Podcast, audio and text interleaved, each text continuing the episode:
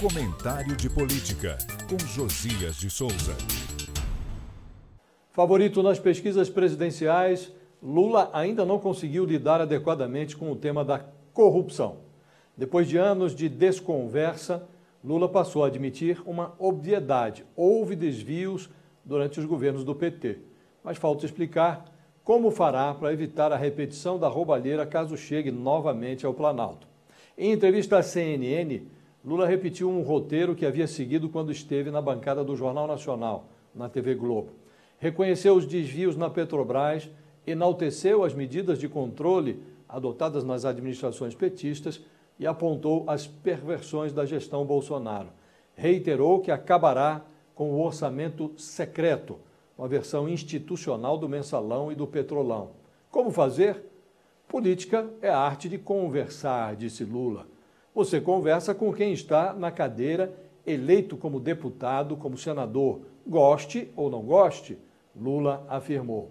Você conversa com quem tem poder de decisão. Perguntou-se a Lula se sabia do loteamento político na Petrobras. E ele, isso acontece na democracia de qualquer país do mundo.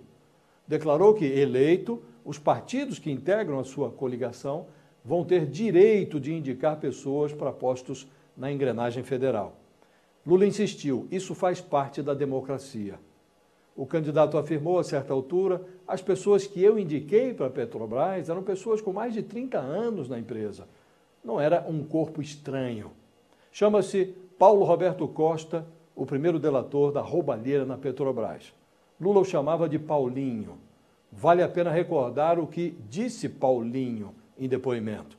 Ele declarou ter trabalhado por 27 anos na estatal sem nenhuma mácula. De repente, foi indicado para a diretoria de abastecimento pelo PP, partido de Arthur Lira e Ciro Nogueira, hoje os reis do orçamento secreto da era Bolsonaro.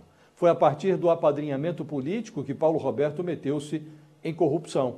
Disse que passou a operar segundo a regra da oração de São Francisco: é dando que se recebe. Ao confundir o aparelhamento que levou ao assalto como coisa da democracia, Lula sinaliza que nada aprendeu. Eu falo direto de Brasília para o podcast do Jornal da Gazeta.